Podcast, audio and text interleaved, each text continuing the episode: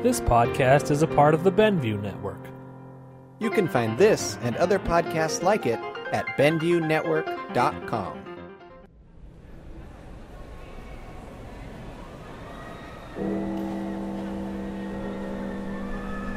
Ah, here we stand on the precipice of All Hallows Eve and look over our shoulder to the past. It was two years ago that our doors groaned open to admit the hungry, the sullen, and the intrepid. And since that fateful night, our numbers have only swelled into the cavalcade you see before you.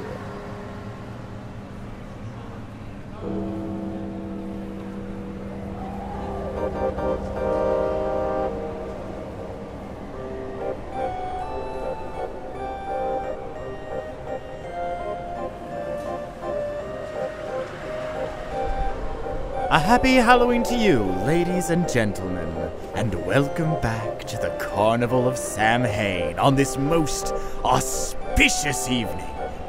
Tonight marks Midnight Marinera's second anniversary, and the carnies have just been dying to celebrate it with you. I may be a relative newcomer in your eyes, or ears, as the case may be.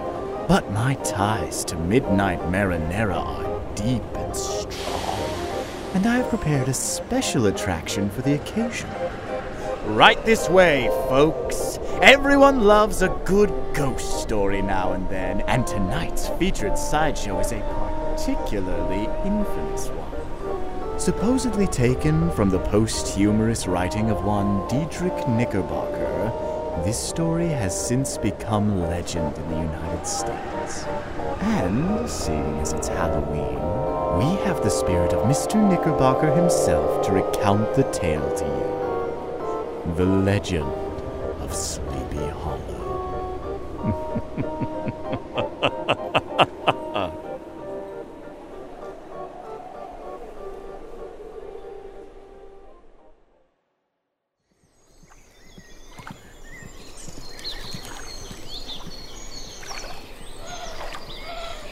bosom of one of those spacious coves which indent the eastern shore of the Hudson, at that broad expansion of the river denominated by the ancient Dutch navigators the Tappan Zee, there lies a small market town or rural port which by some is called Greensburg, but which is more generally and properly known by the name of Tarrytown.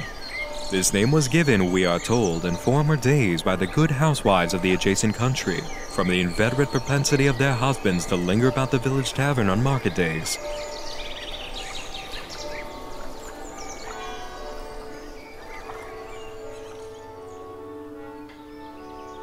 Not far from this village, perhaps about two miles, there is a little valley which is one of the quietest places in the whole world. From the listless repose of the place and the peculiar character of its inhabitants, who are descendants from the original Dutch settlers, this sequestered glen has long been known by the name of Sleepy Hollow. A drowsy, dreamy influence seems to hang over the land and to pervade the very atmosphere.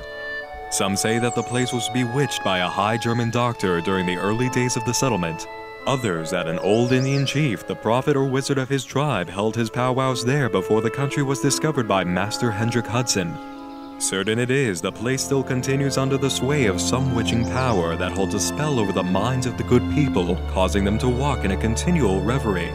They are given to all kinds of marvelous beliefs, are subject to trances and visions, and frequently see strange sights and hear music and voices in the air. The old neighborhood abounds with local tales, haunted spots, and twilight superstitions.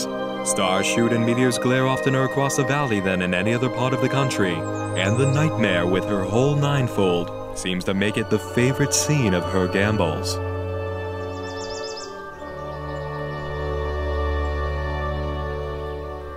In this byplace of nature their abode, in a remote period of American history, a worthy wight of the name of Ichabod Crane.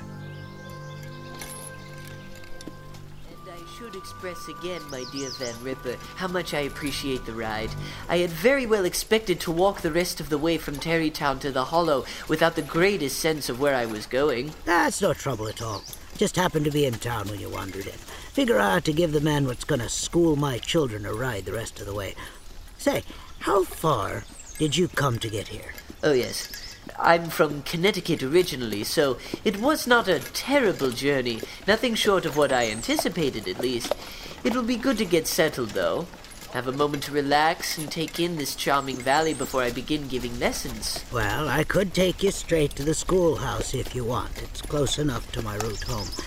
Not sure how suitable the place is for living. Sir, I am nothing if not a man capable of compromise. I'm certain I'll find a way to manage. All of my worldly goods are here in this bag, and I have all the rest of the evening to get the place in order. It should suffice at least for a night, and then I'll see the other lodging if that fails. Well, honestly, it looks a mite crude to me, but I'll let you be the judge of that. I myself wouldn't want to be there all by myself once the sun goes down. Oh, tush!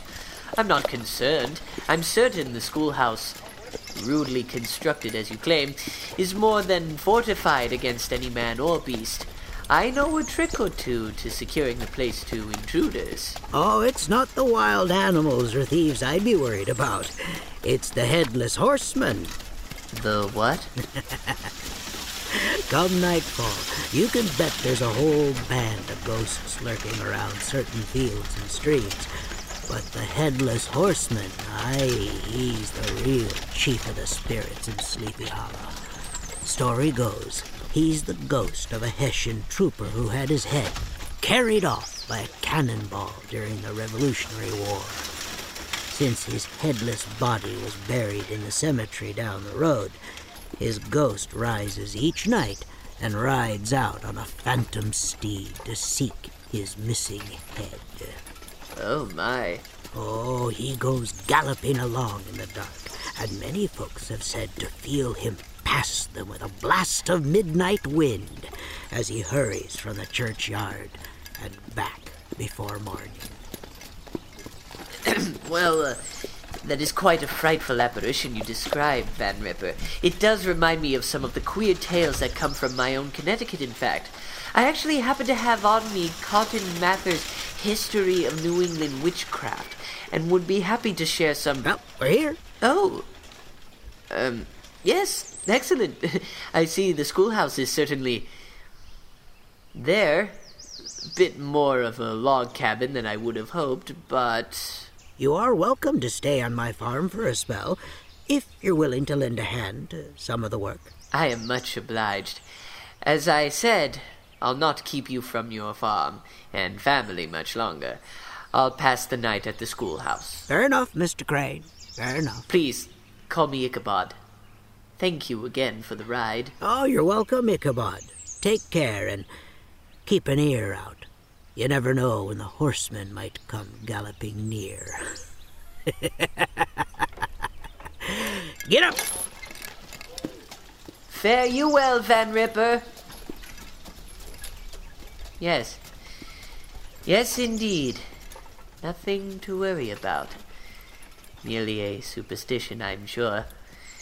I mean, Cotton Mather would never lie about witches, but these simple country folk must be taken by all manner of wild fancies. Best not to put much merit in them. Then again, perhaps it would not have been so bad to take Van Ripper up on his offer.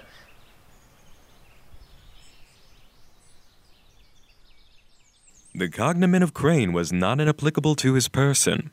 He was tall but exceedingly lank, with narrow shoulders, long arms and legs, hands that dangled a mile out of his sleeves, feet that might have served for shovels, and his whole frame most loosely hung together. His head was small and flat at top, with huge ears, large green glassy eyes, and a long snipe nose, so that it looked like a weathercock perched upon his spindle neck to tell which way the wind blew. To see him striding along the profile of a hill on a windy day with his clothes bagging and fluttering about him, one might have mistaken him for the genius of famine descending upon the earth or some scarecrow eloped from a cornfield. The schoolhouse stood in a rather lonely but pleasant situation. From hence, the low murmur of his pupils' voices conning over their lessons might be heard in a drowsy summer's day like the hum of a beehive, interrupted now and then by the authoritative voice of the master and the tone of menace or command, or by the appalling sound of the birch as he urged some tardy loiterer along the flowery path of knowledge. Truth to say, he was a conscientious man and ever bore in mind the golden maxim spare the rod and spoil the child. Ichabod Crane's scholars certainly were not spoiled. I would not have it imagined, however, that he was one of those cruel potentates of the school who join the smart of their subjects. On the contrary, he administered justice with discrimination rather than severity. Trust me, my boy, you will remember this and thank me for it to the longest day you live. When school hours were over, he was even the companion and playmate of the larger boys, and on holiday afternoons would convey some of the smaller ones home who happened to have pretty sisters or good housewives for mothers, noted for the comforts of their cupboard. Indeed, it behooved him to keep on good terms with his pupils. The revenue arising from his school was small and would have been scarcely sufficient to furnish him with daily bread, for he was a huge feeder and, though lank, had the dilating powers of an anaconda. Mm-mm. That was absolutely superb. Mind if I take seconds? In addition to his other vocations, he was the singing master of the neighborhood and picked up many bright shillings by instructing the young folks in psalmody. It was a matter of no little vanity to him on Sundays to take his station in front of the church gallery with a band of chosen singers, where, in his own mind, he completely carried away the palm from the parson.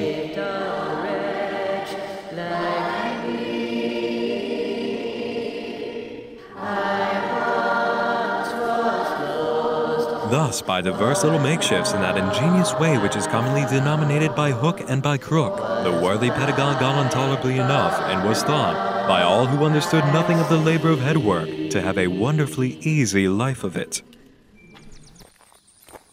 Good afternoon, ladies. The schoolmaster is generally a man of some importance in the female circle of a rural neighborhood, being considered a kind of idle, gentlemanlike personage of vastly superior taste and accomplishments to the rough country swains. Our man of letters, therefore, was peculiarly happy in the smiles of all the country damsels. How he would figure among them in the churchyard between services on Sundays, gathering grapes for them from the wild vines that overran the surrounding trees, reciting for their amusement all the epitaphs on the tombstones, or sauntering with a whole bevy of them along the banks of the adjacent mill pond, while the more bashful country bumpkins hung sheepishly back, envying his superior elegance and address. It ain't fitting all right, I tell you. Hmm. Not a whole lot we can do about it. I mean, just look at him strutting around with them like a rooster. What has he got that we don't? He can read. Ah, shut up, Bonds. Ichabod was, in fact, an odd mixture of small shrewdness and simple credulity. His appetite for the marvelous and his powers of digesting it were equally extraordinary, and both had been increased by his residence in this spellbound region. No tale was too gross or monstrous for his capacious swallow. It was often his delight after his school was dismissed in the afternoon to pass long winter evenings with the old Dutch wives as they sat spinning by the fire, with a row of apples roasting and spluttering along the hearth, and listen to their marvelous tales of ghosts and goblins, and haunted fields, and haunted brooks, and haunted bridges, and haunted houses, and particularly of the headless horseman. Night by night, road by road, the horseman rides out looking for that forgotten battlefield where he lost his head. He may never find it, and even then, who's to say if the Hessian's head is even still there? Well, it must be difficult to seek one's own head, goblin or not. Indeed, that's why some say the horseman will eventually tire of his quest, though he cannot rest until he has a head on his shoulders. It may not have to be his own. Oh, you don't mean. All I am saying is watch yourself the next time you walk the roads at night. If you hear the beat of hooves behind you and feel a chill wind rush past, be thankful the horseman only passed you by. Otherwise, a wise man will pull up his collar and pray that the spirit has not given up his mission for his own head. Um, well, that is quite the horrid turn for our infamous headless horseman. However, have I ever told you, ladies, about the black magics and secret rites that took place in my home state of Connecticut? Yes, it was not so long ago that witchcraft. But if there was a pleasure in all this, it was dearly purchased by the terrors of his subsequent walk homewards.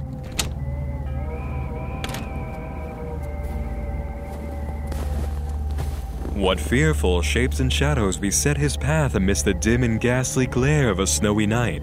With what wistful look did he eye every trembling ray of light streaming across the waste fields from some distant window?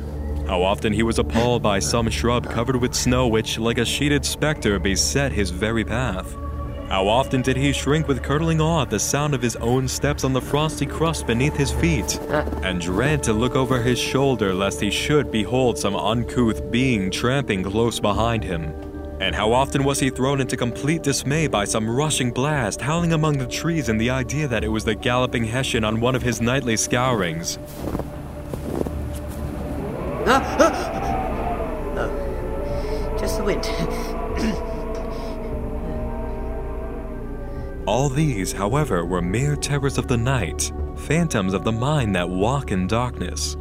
And though he had seen many specters in his time and been more than once beset by Satan in diverse shapes in his lonely perambulations, daylight put an end to all these evils. And he would have passed a pleasant life of it in spite of the devil and all of his works, if his path had not been crossed by a being that causes more perplexity to mortal man than ghost, goblin, and the whole race of witches put together. A woman.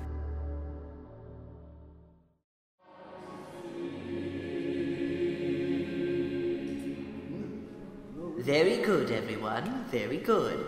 I think that will conclude our lesson for the evening. I'll see you all next week.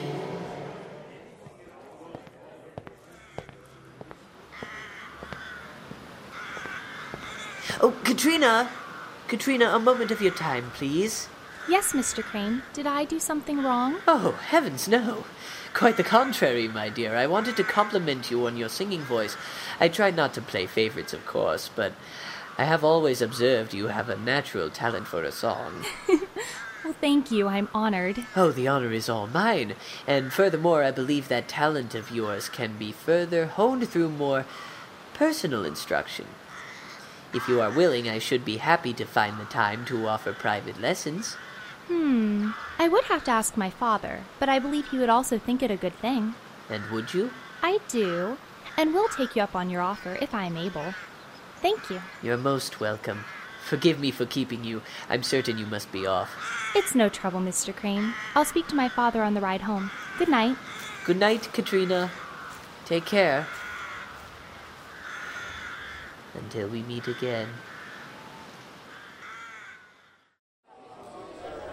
Evening, Ichabod. You look cheery. Van Ripper, my good man, I am thoroughly smitten. So the town ladies' man has finally settled on one, eh? Who's the lucky girl? That would be Miss Katrina Van Tassel. You can't be serious. Why not? She's the most lovely young woman I have ever met. Ha! So too think half the boys in Sleepy Hollow, and they don't stand a chance. Listen, Ichabod, she's quite a catch, and she knows it.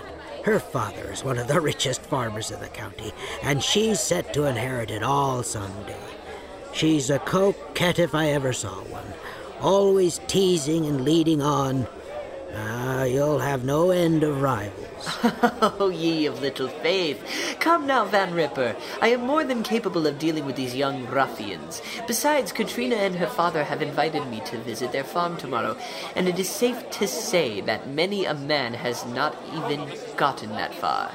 Well, I suppose not. Speaking of, I was wondering if you would be so kind as to give me a ride there.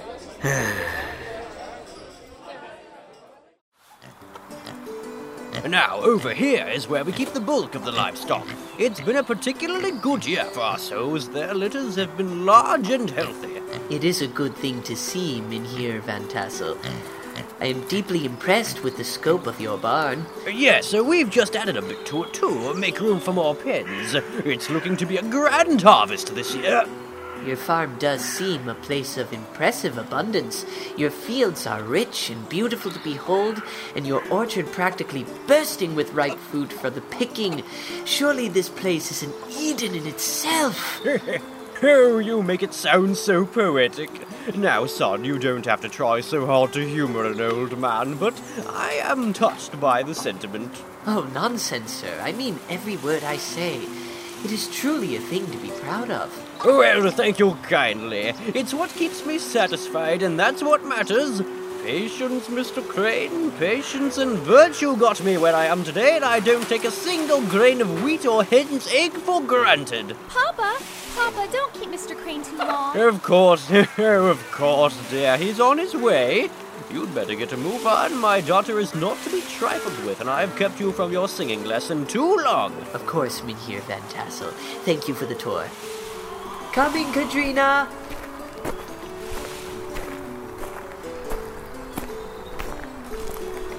You're lucky I said something. My father would have shown you every corner of the farm before he'd let you go.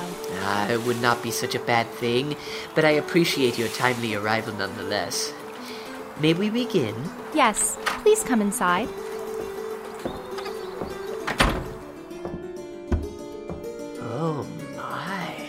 Something the matter? Oh, no, nothing's the matter. I am simply awed by spaciousness of your home. It is a very big house, to be sure. Here, let me show you around. Our parlor should be the best room to practice singing in. Would that suit you, Mr. Crane? It should do nicely. And please, my good lady, call me Ichabod. From the moment Ichabod laid his eyes upon these regions of delight, the peace of his mind was at an end, and his only study was how to gain the affections of the peerless daughter of Van Tassel. In this enterprise, however, he had more real difficulties than generally fell to the lot of a knight errant of yore, who seldom had anything but giants, enchanters, fiery dragons, and such like easily conquered adversaries. La la la la la la la la la.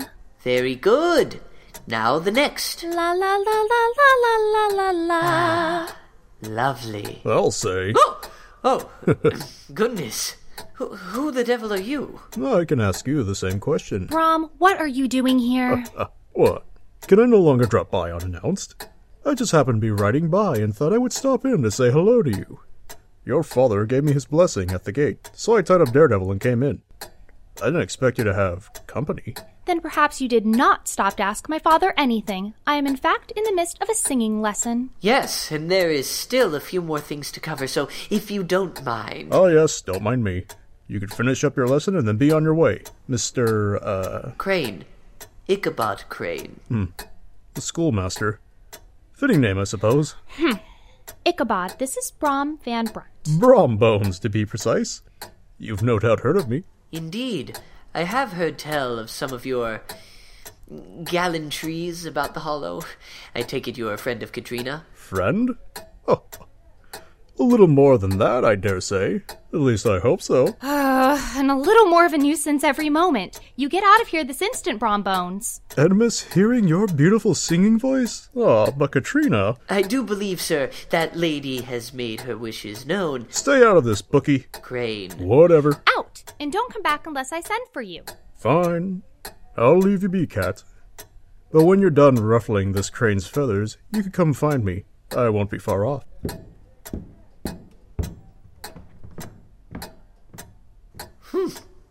How uncouth. My apologies, Ichabod. Brom is as wild and tactless as that unbroken horse of his, but he's more bark than bite. Don't take what he says too seriously. Quite all right, Katrina. No need to apologize for someone else barging in unannounced.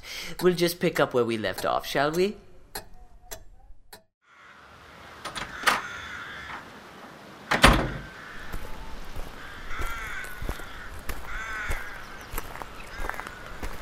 Hey, Crane. Oh, Mr. Van Brunt. I was just leaving. Look here. I see what you're up to. I have no idea what you're insinuating, sir. Don't play dumb with me, you weasel. I've got my sights set on Katrina. And I'm not about to let some spindly little gutter snipe like you get in my way. If that is a concern of yours, Mr. Bones, you have nothing to fear from me.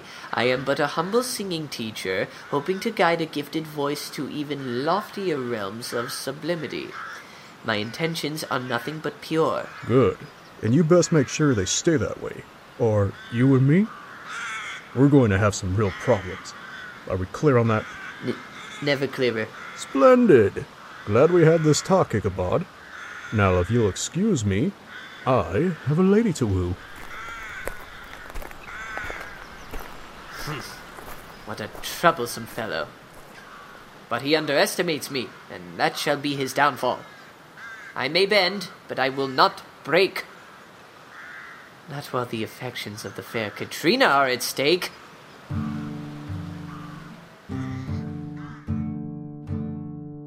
Such was the formidable rival with whom Ichabod Crane had to contend. To have taken the field openly against Brom would have been madness, for he was not a man to be thwarted in his armors. Ichabod therefore made his advances in a quiet and gently insinuating manner.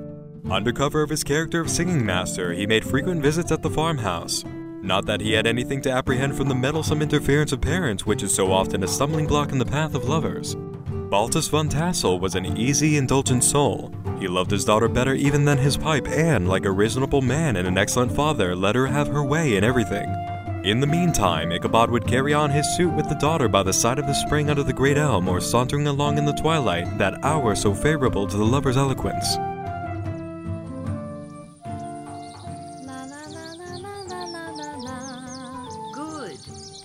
Great.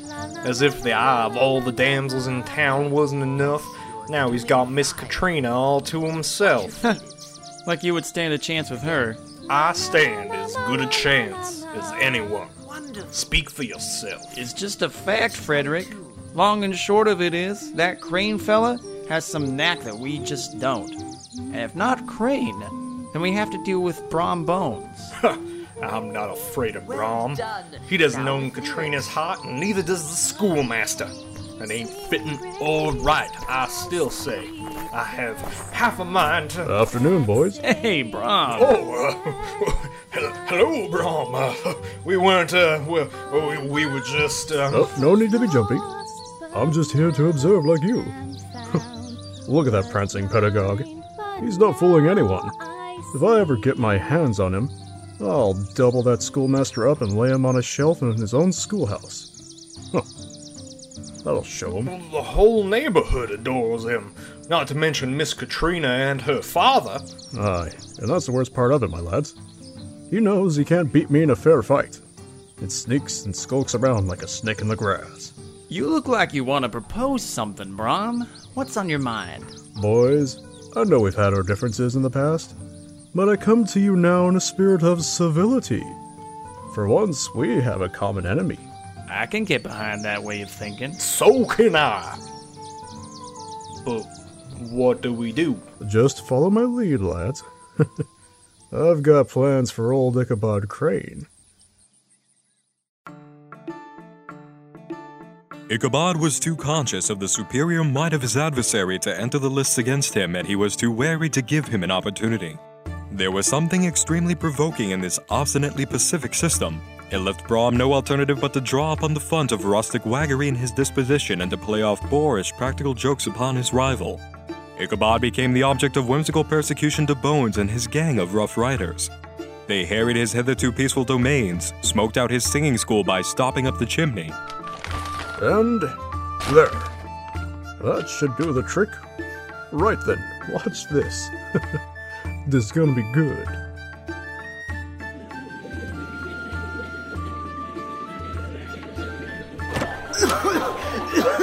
Good heavens! what in the world? Oh, you, you fiends! Get down from there this instant! Don't mind us, Ichabod. We're just up here enjoying the view. broke into the schoolhouse at night and turned everything topsy turvy, ah, Oh, goodness. so that the poor schoolmaster began to think all the witches in the country held their meetings there. But what was still more annoying, Brom took all opportunities of turning him into ridicule in presence of his mistress. How intriguing. So we are upside down even as we speak? So we are, though that is relative to the position of the Earth. I know many still doubt it, but the world does indeed turn round, and we are all but kept on its face by the sheer speed of its rotation. Tell me, does all of your reading relate to science, psalmody, or that dreadful Cotton Mather book? Surprising as it may seem, my dear, I do have a varied measure of reading. I am quite fond of the work of William Shakespeare. Uh, In fact, I could very well recite one for you, if you would care to hear. Of course, I would love to. yes, well. Shall I compare thee to a summer's day? What in the. Why, Ichabod! So shocked to see your old singing instructor? Here, Katrina, this fellow dog taught Ichabod everything he knows. The resemblance is uncanny, isn't it? Look at that snout. Separated at birth, am I right? Abraham Van Brunt. Now, Katrina, we could just ignore him. A word, Brom. Now. Ooh. Gladly.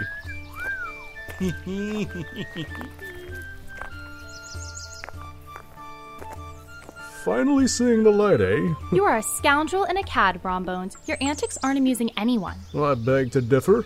I'm having a great time of it. Do you have nothing better to do with your time than follow us around and act like a buffoon? Not until you realize how much of a mistake you're making. I'm making a mistake? You've got some nerve. Give it up, Katrina. You know that skinny schoolmaster is just a tease. He has nothing to offer, unlike me and my 13 pectorals. He has class and intelligence, both aspects that you are exceedingly lacking. Ah, all fancy talk and no more. Come now, you know in your heart where your real affections lie. What's in my heart does not concern you. If you're trying to prove something by making fun of Ichabod, then you're less of a man than even I thought. But Katrina. Not another word. You ought to be ashamed of yourself. The things I've heard you've done to poor Ichabod. Come talk to me again when you're ready to stop behaving like a child. Let's go, Ichabod. Um, of course, Katrina. well done, Ichabod. You let that woman defend you. Well, uh, I guess it could have gone better. Shut up. On a fine autumnal afternoon, Ichabod, in pensive mood, sat enthroned on the lofty stool from whence he usually watched all the concerns of his little literary realm. Apparently, there had been some appalling act of justice recently inflicted, for his scholars were all busily intent upon their books or slyly whispering behind them with one eye kept upon their master, and a kind of buzzing stillness reigned throughout the classroom.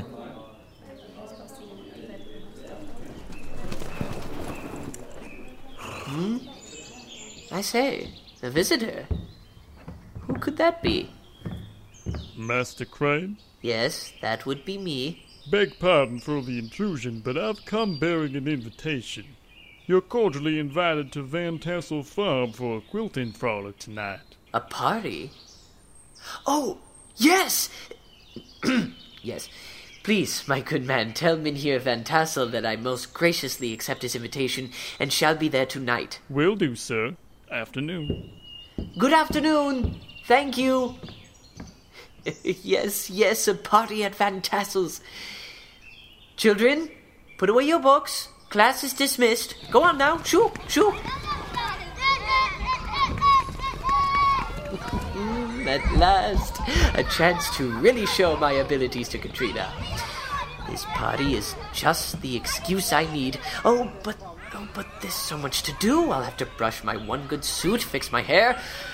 Oh, gracious, I must make the best impression possible. I can't very well make the journey on foot. I. I must be bold. Approach like a cavalier. Well, I don't know, Ichabod. Please, Van Ripper. You are my oldest and dearest friend in this part of the country. I have no one else to turn to. I'm just asking for a horse for the evening, that's all. I promise you that your steed will be returned as swiftly as possible once the party ends. Well, suppose I could spare old gunpowder. He's gotten on in years a bit, but he should do fair. My thanks. Trust me, I will be forever in your debt for this favor. Used to be quite a fine steed back in the day. One of my favorites, in fact. I should warn you, he's got a bit of a mean streak. Oh, now, now. It's nothing I can't handle. I'm sure. Oh. The animal was a broken down plow horse that had outlived almost everything but its viciousness. He was gaunt and shagged with a ewe neck and a head like a hammer. His rusty mane and tail were tangled and knotted with burrs. One eye had lost its pupil and was glaring and spectral, but the other had the gleam of a genuine devil in it. Now you take good care of gunpowder and this saddle here. This is my good Sunday saddle, mind. It's the least I can do to dress this old creature up again. Once again, I appreciate your kindness, and so I shall take my leave. Here, gunpowder, giddy up. Give him a couple good kicks. That'll get him going. yes, thank you. Giddy up! Whoa! Ichabod was a suitable figure for such a steed. He rode with short stirrups which brought his knees nearly up to the pommel of the saddle. His sharp elbows stuck out like grasshoppers. He carried his whip perpendicularly in his hand like a scepter, and as his horse jogged on, the motion of his arms was not unlike the flapping of a pair of wings. A small wool hat rested on the tip of his nose, for his scanty strip of forehead might be called, and the skirts of his black coat fluttered out almost to the horse's tail. Such was the appearance of Ichabod and his steed as they shambled out of the gate of Hans Van Ripper, and it was altogether such an apparition as is seldom to be met with in broad daylight. It was, as I have said, a fine autumnal day. The sky was clear and serene, and nature wore that rich and golden livery with which we always associate the idea of abundance. The forests had put on their sober brown and yellow, while some trees of the tenderer kind had been nipped by the frost into brilliant dyes of orange, purple, and scarlet. Streaming files of wild ducks began to make their appearance high in the air. The bark of the squirrel might be heard from the groves of beech and hickory nuts, and the pensive whistle of the quail at intervals from the neighboring stubble field. Oh, the dames of France were fine and free, the Flemish lips are willing, very soft the maids of Italy, and Spanish eyes are thrilling. Still, though I bask beneath their smiles, their charms will fail to bind me, and my heart falls back to Erin's Isle, to the girl I left behind me. Hello there. Oh, now, now see here. Didn't mean to startle you, Ichabod. I was just on my way to Van Tassel's and thought I heard the screeching of a crane. Oh, fancy meeting you on the road. Hmm. Well, as it so happens, I too am en route to Mynheer Van Tassel's farm. Huh. I guess I'll invite anyone these days. Hmm. By the way, what manner of beast are you riding? This? Oh, well, this. This is gunpowder. I see. A very interesting choice of mount. Looks to be pretty well broken. It does not appear the same can be said for your own steed, seeing how it tramps about so. Daredevil here is a creature of spirit. It keeps me alert. Where's the adventure in riding a horse that is entirely predictable? Hmm. I should say it suits you very well. Thank you. Don't suppose you fancy a race, Schoolmaster? Certainly not. Fair enough. I doubt that sad animal of yours could even gallop. I'll just take my leave then. Get a good head start. Katrina's expecting me after all. Let's go, Daredevil. Yeah! Oh, that brute! To think he'll get there first, what? Ah, what have I to fear? Don't worry, gunpowder, old fellow. Slow and steady wins the race, or so Aesop has taught us. Yes.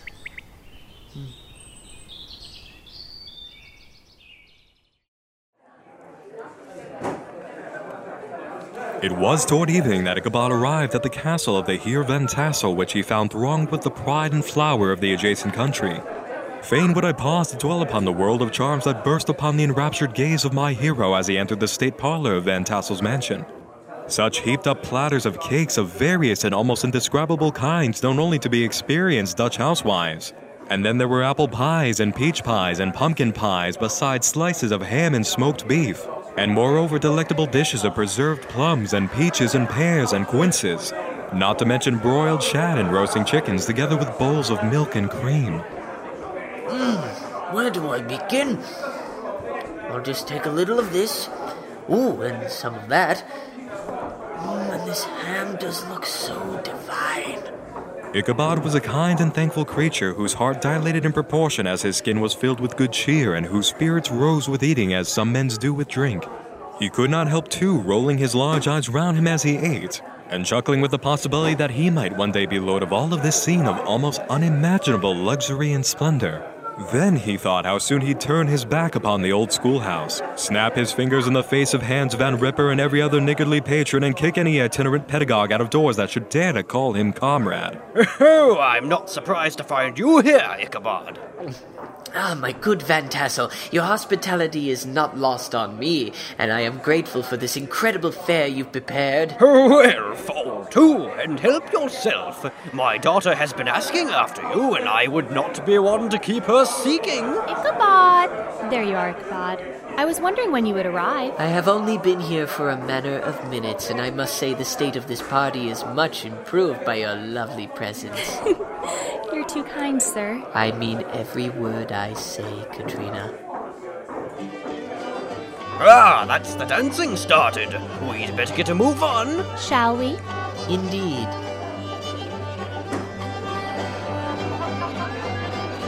Ha It's a sight to see this room so full of laughter and merrymaking. That's right. You've only been here for my lessons. I'm glad to say our house is large enough to host such festivities. Katrina, if I may be so bold, I was wondering if you would do me the honor. Katrina! Brom Bones, what do you want now? I want you to dance with me, naturally. Is that any way to ask a lady to dance? Why, I oughta. Don't you dare. Picking up where I left off before I was so rudely interrupted, would you do me the honor of joining me for a dance, good lady? Sir, the honor would be mine. I shall join you happily. Ichabod prided himself upon his dancing as much as upon his vocal powers. Not a limb, not a fiber about him was idle, and to have seen his loosely hung frame in full motion and clattering about the room, you would have thought St. Vitus himself, that blessed patron of the dance, was figuring before you in person. The lady of his heart was his partner in the dance, and smiling graciously in reply to all his amorous oglings, while Brom Bones, sorely smitten with love and jealousy, sat brooding by himself in one corner. Oh, that no good, dirty, rotten son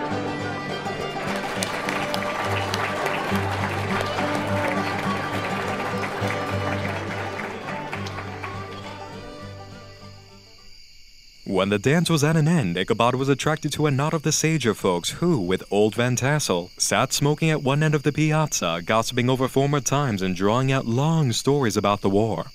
I tell you, that frigate was crippled and listing, all wrapped in smoke and flame. It was just me and an old nine pounder from a mud breastwork, and I had already sunk five shots into those British dogs. I would have taken the ship single handedly, too, had the gun not burst on the sixth discharge. I damn near set my hair on fire. And that's some story, Dolph Martling. But you know, I was at the Battle of White Plains, and my shot and powder had been long lost in the course of the day. With only my small sword, I was able to parry a musket ball, insomuch I felt it whiz round the blade and glance off the hilt. My word! What a stroke of luck! Luck is definitely what I would call it, too. I have proof of it. Here. This is the very blade. Notice the dent in the hilt. Remarkable. Hmm. White Plains. Wasn't that the same battle where the Hessian lost his head? No one knows exactly which battle that was, Baltus, though it could have well been White Plains. I recall when they buried the trooper's headless body in the churchyard. Wait, you don't mean the. The headless horseman, do you? Oh, none other! Here, Ichabod, sit with us a spell. I understand you know a thing or two about ghosts and spirits. As much as anyone might, though my true knowledge of the supernatural is centered in accounts of witchcraft and vile enchantments. But all these were nothing to the tales of ghosts and apparitions that succeeded. The neighborhood is rich in legendary treasures of the kind. There was a contagion in the very air that blew from that haunted region. It breathed forth an atmosphere of dreams and fancies infecting all the land. Several of the Sleepy Hollow people were present at Van Tassel's and, as usual, were doling out their wild and wonderful legends. Many dismal tales were told about funeral trains and mourning cries and wailings heard and seen about the great tree where the unfortunate Major Andre was taken, and which stood in the neighborhood still. Some mention was made also of the woman in white that haunted the dark glen at Raven Rock and was often heard to shriek on winter nights before a storm, having perished there in the snow. The chief part of the stories, however, turned upon the favorite specter of Sleepy Hollow, the headless horseman who had been heard several times of late patrolling the country, and it was said tethered his horse nightly among the graves in the churchyard. That churchyard has always been a queer place for phantoms in the night, especially the old wooden bridge that spans the creek nearby. I. I once encountered the horseman myself on the road to that bridge. Not so long ago. You told me you don't believe in ghosts, Power. I didn't. At least, not until that night.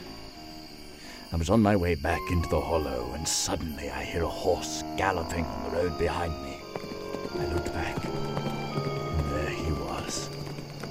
Never in my life did I think I'd see a ghost, let alone the headless horseman, and I was terror struck. Luckily, the horses weren't frozen. They were right spooked and took off at a gallop, pulling my cart along at a mad speed. It was all I could do to keep from crashing. The horseman gained on us and eventually rode at my side, keeping pace with us as we bounced over hill and swamp. But when we reached the bridge, was when the worst of it happened.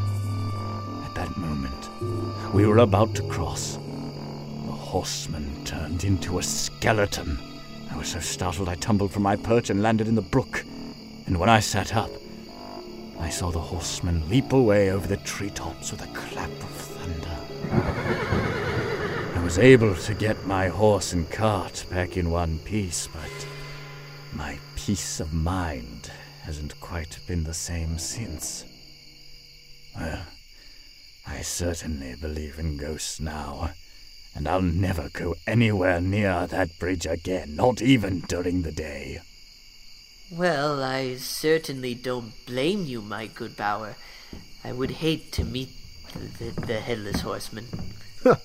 There's nothing to fear from the old Hessian if you know how to handle him. Well, well, Brom Bones, what makes you speak so lightly of the horseman? Because I too have met the goblin in my time, and he's not but an errant jockey.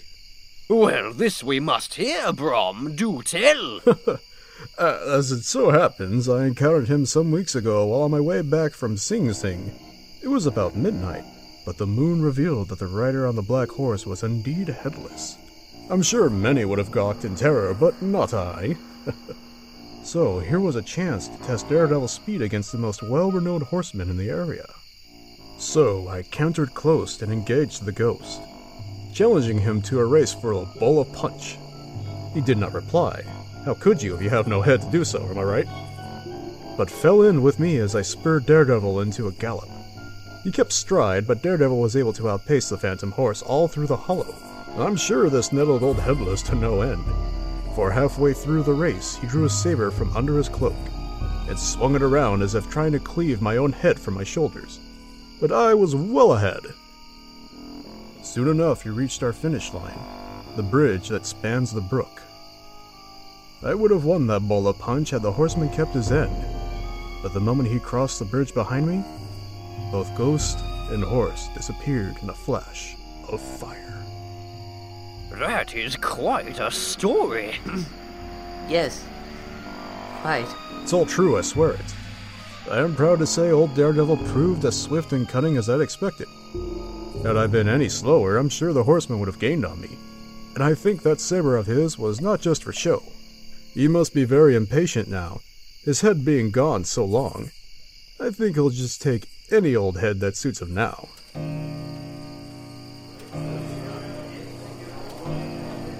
The revel now gradually broke up. The old farmers gathered together their families in their wagons and were heard for some time rattling along the hollow roads and over the distant hills. Some of the damsels mounted on pillions behind their favorite swains, and their light-hearted laughter, mingling with the clatter of hoofs, echoed along the silent woodland, sounding fainter and fainter until gradually they died away, and the late scene of noise and frolic was all silent and deserted. Ichabod only lingered behind, according to the custom of country lovers, to have a tete-a-tete with the heiress, fully convinced that he was now on the high road to success. Oh, Ichabod, I'm surprised you're still here. I could not very well leave without bidding you goodbye, my fair Katrina. I was just thanking your father for a most joyous evening's revelry.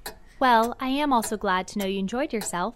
Your dancing was very impressive. Thank you. Though I did have an excellent partner, to be sure. Actually, before I depart, I was wondering if I might speak with you on a personal matter. What passed at this interview I will not pretend to say, for in fact, I do not know. Something, however, must have gone wrong, for Ichabod certainly sallied forth after no very great interval with an air quite desolate and chapfallen. Of all of the. No, to think that. I can't believe it. I just can't believe it. After everything I've done. Could that girl have been playing off any of her coquettish tricks? Was her encouragement of the poor pedagogue all a mere sham to secure her conquest of his rival? Heaven only knows, not I. Let it suffice to say, Ichabod stole forth with the air of one who had been sacking a hen roost rather than a fair lady's heart. Wake up, gunpowder, you lazy animal. Get up this instant! now I'll have no lollygagging this time. We shall be away post haste. And good riddance.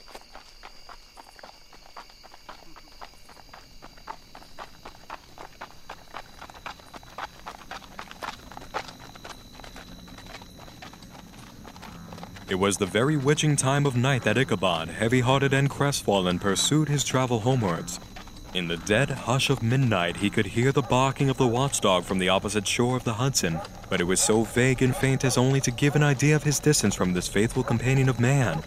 No signs of life occurred near him, but occasionally the melancholy chirp of a cricket or perhaps the guttural twang of a bullfrog from a neighboring marsh. All the stories of ghosts and goblins that he had heard now came crowding upon his recollection. The night grew darker and darker. The stars seemed to sink deeper in the sky, and driving clouds occasionally hid them from his sight. He had never felt so lonely and dismal. Huh. This road does certainly feel different during the night. Relax, Gunpowder. There's nothing to fear in the dark. We are going a good pace and should reach your master's gate before it grows much later. I. Oh dear. In the center of the road stood an enormous tulip tree which towered like a giant above all the other trees of the neighborhood and formed the kind of landmark. Its limbs were gnarled and fantastic, large enough to form trunks for ordinary trees, twisting down almost to the earth and rising again into the air.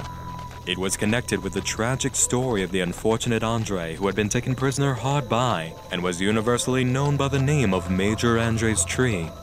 The common people regarded it with a mixture of respect and superstition, partly out of sympathy for the fate of its ill starred namesake, and partly from the tales of strange sights and doleful lamentations told concerning it.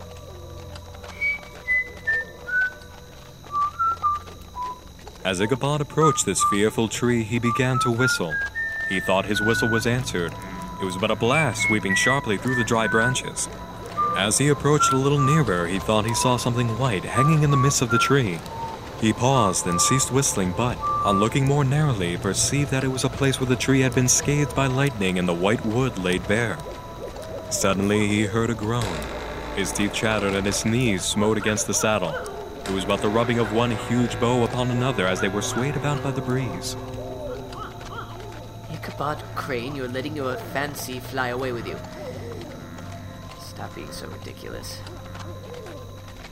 About 200 yards from the tree, a small brook crossed the road and ran into a marshy and thickly wooded glen known by the name of Wiley Swamp. A few rough logs laid side by side served for a bridge over the stream. To pass this bridge was the severest trial. It was at this identical spot that the unfortunate Andre was captured. This has ever since been considered a haunted stream and fearful of the feelings of the schoolboy who has to pass it alone after dark. I do not like the look of this place. Right then, Gunpowder, there's no need to linger. We'll make a little dash across and be on our way. Giddy up! Do as I command, you obstinate beast! Go! Yeah! No, no, wretched animal! You run us right against the rail! Go across the bridge! Hiya! Gunpowder, you are the most ludicrous creature living. Get going this instant. You have no reason to stop here while I am try. Try. Just at this moment, a plashy tramp by the side of the bridge caught the sensitive ear of Ichabod. In the dark shadow of the grove, on the margin of the brook, he beheld something huge, misshapen, and towering. It stirred not, but seemed gathered up in the gloom like some gigantic monster ready to spring upon the traveler. Oh, oh my. Um, hello? Who, who are you? I, I say, who are you? Gunpowder, for the love of God, please move.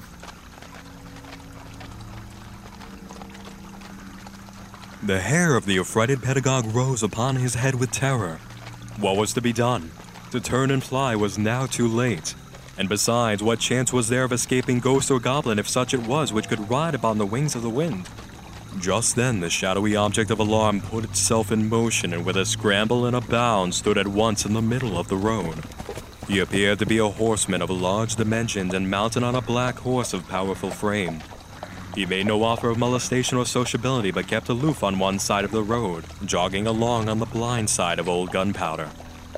Uh, I say, friend, um, uh, fine evening for a ride. Eh? Ichabod, who had no relish for the strange midnight companion and bethought himself of the adventure of Brom Bones with the galloping Hessian, now quickened his steeds in hopes of leaving him behind. The stranger, however, quickened his horse to an equal pace. Ichabod pulled up and fell into a walk, thinking to lag behind. The other did the same. There was something in the moody and dogged silence of this pertinacious companion that was mysterious and appalling. It was soon fearfully accounted for. On mounting a rising ground which brought the figure of his fellow traveler in relief against the sky, gigantic in height and muffled in a cloak, Ichabod was horror struck on perceiving that he was headless. But his horror was still more increased on observing that the head which should have rested on his shoulders was carried before him on the pommel of his saddle.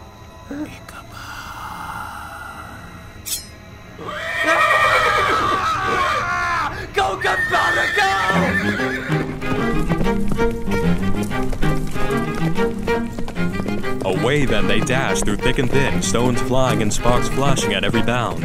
Ichabod's flimsy garments fluttered in the air as he stretched his long, lank body away over his horse's head in the eagerness of his flight.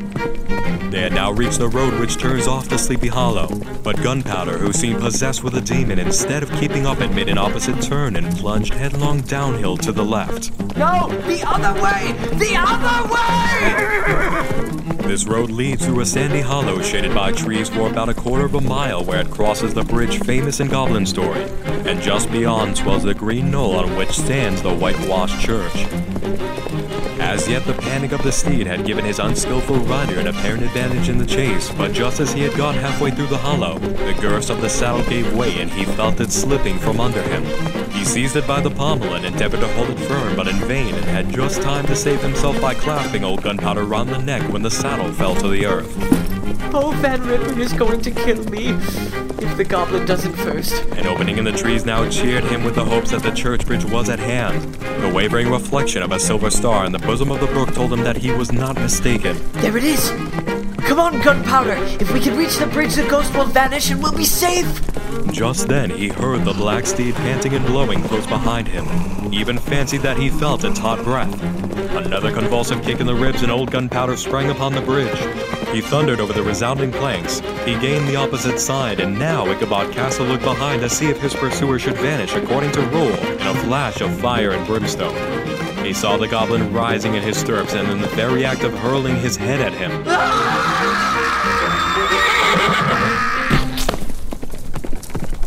It encountered his cranium with a tremendous crash. He was tumbled headlong into the dust, and Gunpowder, the black steed, and the goblin rider passed by like a whirlwind.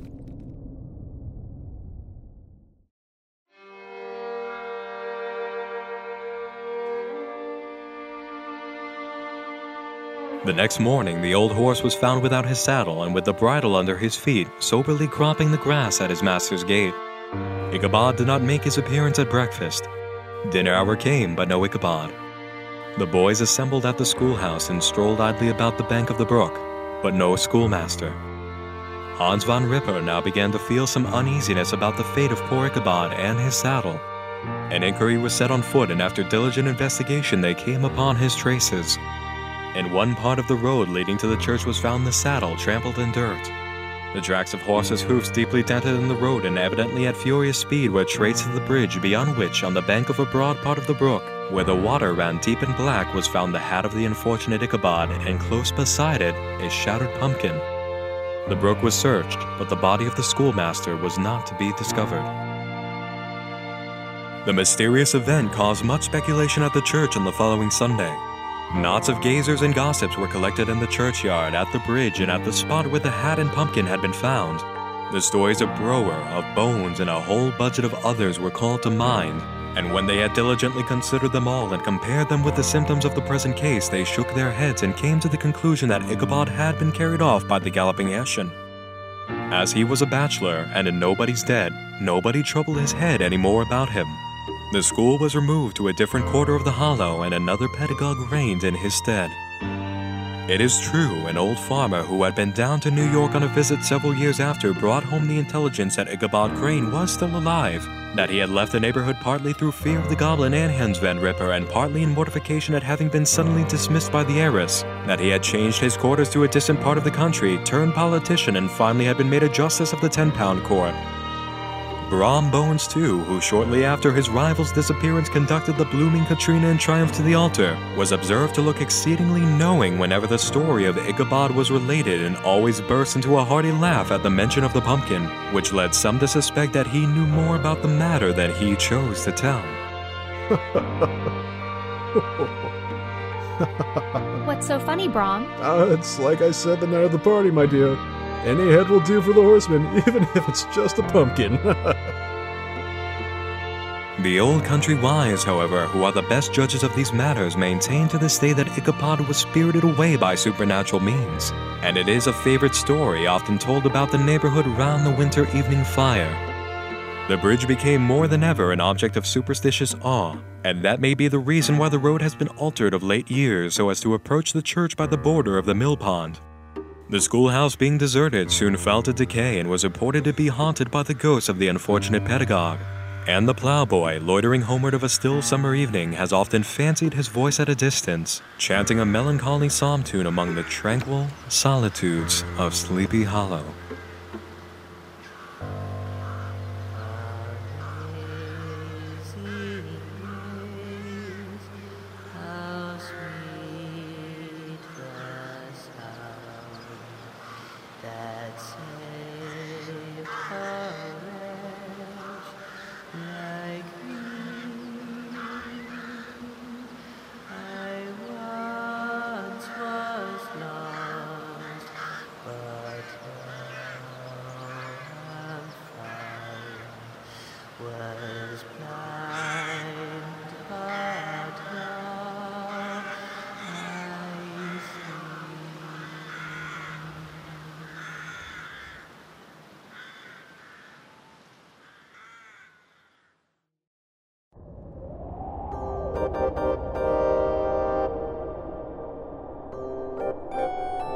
So the story comes to a close, and unfortunately, our carnival will be following suit once the last night of October passes.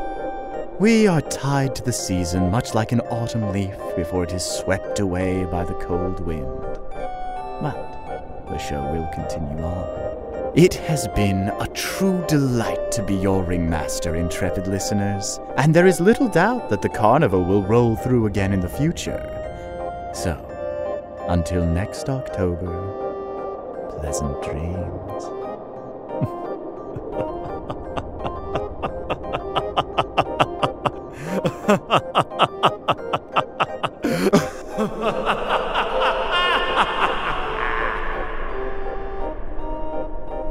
Midnight Marinara is a monthly podcast written, produced, directed, and mixed by David King. This episode features the voice talents of Nick Nocturne, Nick Barbera, Dino Andrade, Nick Jewell, David King, Marissa Marinello, Heather Kipp, Michael Malconian, and Matt Hawley. The voice of the Ringmaster is Xander Mobus. The Legend of Sleepy Hollow is adapted from the story by Washington Irving. Comments, suggestions, just looking to get ahead this Halloween? Please feel free to leave feedback wherever you listen to this. Email us at midnightmarinara at gmail.com or follow us on Twitter or Tumblr. And hey, if you want to contribute a little something to the show and really wake the dead for a proper party, consider becoming a patron and supporting Midnight Marinara's Patreon page with a small monthly donation. Thanks for listening to us for the last two years, and happy Halloween.